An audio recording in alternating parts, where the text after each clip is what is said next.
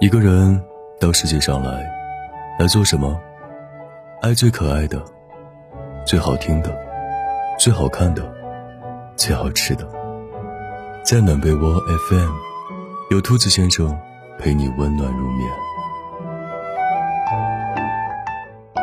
嗨，我是兔子先生，今天你还好吗？今天我们接着来讲故事，翻开这本这世界很烦，但你要很可爱。今天的故事叫做喜欢你和别人不一样。你有没有想过，你所看到的这个世界，或许和其他任何人眼中看到的样子都并不相同。就拿色彩来说吧，你眼中灿烂的红，或许是他眼中幽静的碧蓝，而你眼中蓬勃的绿，在他看来也许是一片发黑的深灰。我们始终将同样的物体作为参照的标准，树叶、河流、阳光、玫瑰花，所以这个世界才在所谓的相同一致中安静地存在着。永远不会有人知道别人眼中的世界都是怎样一番万紫千红的旖旎风光，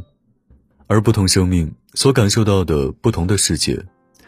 其差异又何止于缤纷的色彩。即使我们永远无法通过另一具身躯变色事物，我们依然会在成长的过程中渐渐明白人与人之间的差别，贫穷与富有，善良与邪恶，蠢笨同聪颖，高尚与卑鄙。这个世界上形形色色的人是如此复杂，如此有趣，又如此神奇。更神奇的是啊，这般迥然各异的我们，却往往要在整个生命历程中努力摆脱离群的孤单与寂寞。有人分明迟钝如顽石，却惧怕机敏如脱兔的人，对他心生嫌恶；有人分明脆弱如蛛丝，却担心胸怀开阔的人对他卑微怯懦。可若要我说，在这数之不尽、各不相同却又惧怕寂寞的人类之中，哪些人是最孤独到令人心生怜悯的？我的答案无需任何犹豫，那些最能够敏锐地感受到全人类与大自然脉搏的人，以及那些最能英明地预测到未来曙光的人，那些可以在常人眼中的寻常物事上目睹异乎寻常璀璨光芒的人，那些看得到别人看不到之处的人，是他们将常人眼中流失的景致描绘出生动的鲜香，将常人心间一闪而过的情调书写作永恒的绝唱。他们的胸怀里怀抱着澎湃的热望，却终究难以在生命的旅途上找到一个同他一起赞叹的声音。所以孩子在飞驰的列车下结束了自己诗一般芬芳的生命。所以梵高在瓦兹河畔用一枚子弹贯穿了他向日葵般向往阳光的身体。也许这世上并没有那么多的孩子梵高，因为我们也并不需要很多的春天或者向日葵。但我相信，在这个世界上的每一个人都会看到一些别人看不到的事，所以每个人都会感受到被孤独逼近的恐惧。在我遥远而深刻的童年记忆中，我曾经因为非同一般的容易哭而深深感到自卑。关于这件事能追溯到的最早缘由来源于小学2年级，同院子里的小伙伴们一起上学的路上，在清晨飘着落叶的马路边，我们看到了一只死去的鸟，它以一种极度可怜的姿势松散地躺在路边，在这样明媚的天气里显得有些突兀而荒唐。那满身的羽毛原本也许是灿烂的，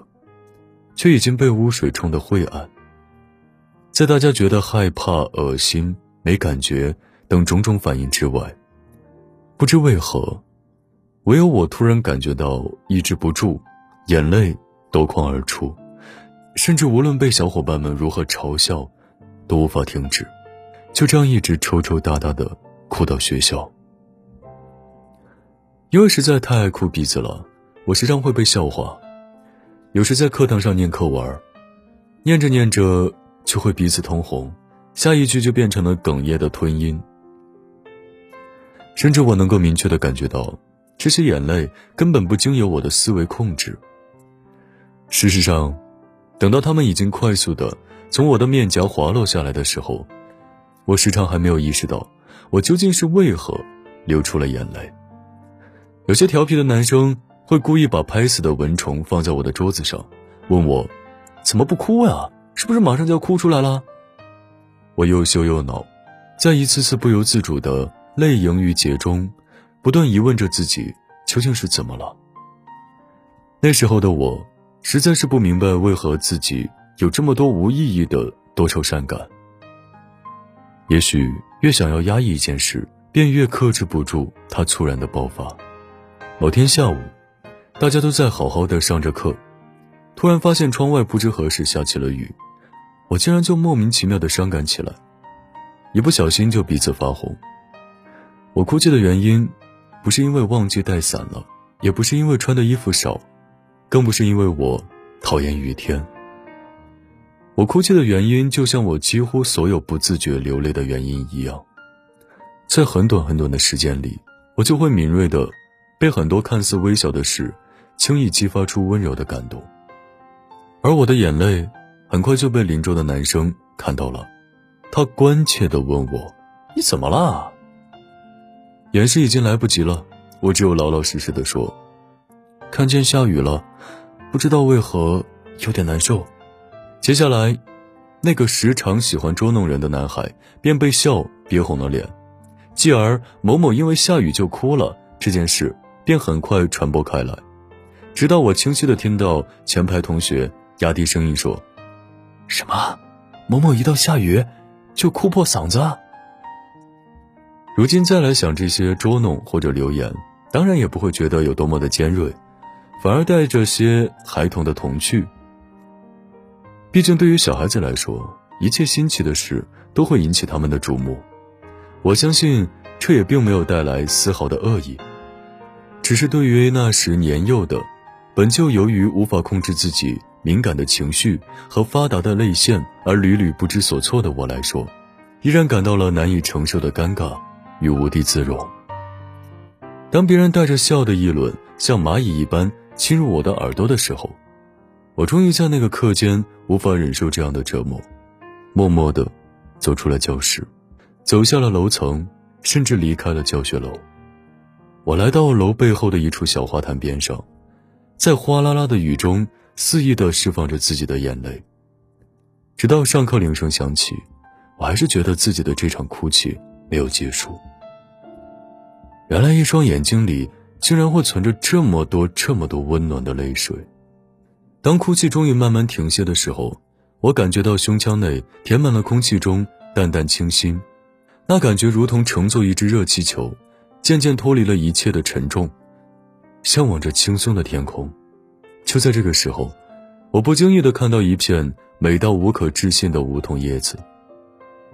它刚刚离开湿润的树干，在雨中打了个前拳的旋儿，然后在我的视线中静静地落到一小滩晶莹的雨水中。他轻柔而优雅地扬了扬身体的凉意，就仿佛一位衰老而依旧美丽的舞者。即使坠落的姿态意味着凋零，他的脉络也依然在雨水的冲刷下愈发清晰。微风吹起来的时候，我清楚地看到他的一角微微向着天空荡漾，仿佛是在同赐予了他生命的大树告别。由于那一小滩雨水的存在，这片多情的叶子并未一下子跌在坚硬的地面上，而是随着水波不时微微荡漾，就仿佛开始了一场悠小却悠扬的漂泊。在那个如歌的雨天，一切寻常或者日常的事情，枯燥的数学课，爱瞪人的老师，嘻嘻哈哈的同学，都离我那样遥远。我静静地看着那一片温柔而灵动的叶子，在这场大雨里幸福地遇见着一场意外的美丽。或许也幸福地留下了些温暖的轻柔的眼泪，被雨水带走，一同去拥抱大地。后来的日子，我还是会经常不小心哭泣，经常在一副简简单单的景致面前感受到一种血液中兴奋的澎湃。这些也许终究都是别人不会去在意的事，但正是这些别人看不到的事，让我慢慢爱上了自己眼中的这个精致而玲珑的世界。当渐渐开始有人告诉我很喜欢你写的东西，我也想要去看你说的那场雨，看完这样的文字好像觉得世界美多了的时候，我心里感觉到了巨大的欢喜和自豪。正是由于可以看到那些别人看不到的事情，我才可以发现那些更加细致的美丽，才可以拥有一支一天天愈发漂亮的笔。我最钟爱的作家是极富才华而命运多舛的奥斯卡·瓦尔德。我时常喜欢在下雨的窗子边一遍遍读他的作品，尤其是那些精致而忧伤的童话。比起被刻在伦敦王尔德雕像上广为人知的那句我们都在阴沟里，但总有人仰望星空，我更喜欢他在《少年国王》里说的一段话。少年把这些探访称为探险之旅，对他来说，在这块神奇的土地上，他确实是在进行真正的旅行。有时会有几个金发的宫廷侍从跟着他，他们身材瘦长，身上的斗篷迎风招展，色彩明亮的缎带舞动不止，但是大部分时间他都是一个人出去，因为某种一闪而逝的直觉告诉他，这直觉简直就像是预言。艺术的秘密最好是暗自求得，而美就像智慧一样，喜欢孤独的崇拜者。我曾经多么恐惧孤独啊，恐惧自己古怪的行为脱离了常人的认知而引人发笑，恐惧自己诡异的思维叛离了所谓正确的方向而驶入歧途。可是假如现在我就是那位拥有珍珠权杖、红宝石王冠、金线长袍的少年国王，我想我也会坚定地拒绝那些侍从的陪伴，选择独自完成对这个世界的探访。请珍惜你身上那份神奇的与众不同的能力，哪怕它现在看起来多么的奇怪，多么的无用，甚至有些离经叛道，请你用力的、勇敢的珍爱它，因为终有一天它会成为令你喜欢上自己最坚实的理由。好了，今晚的故事就讲到这里，我依然是那个用声音陪伴着你的兔子先生。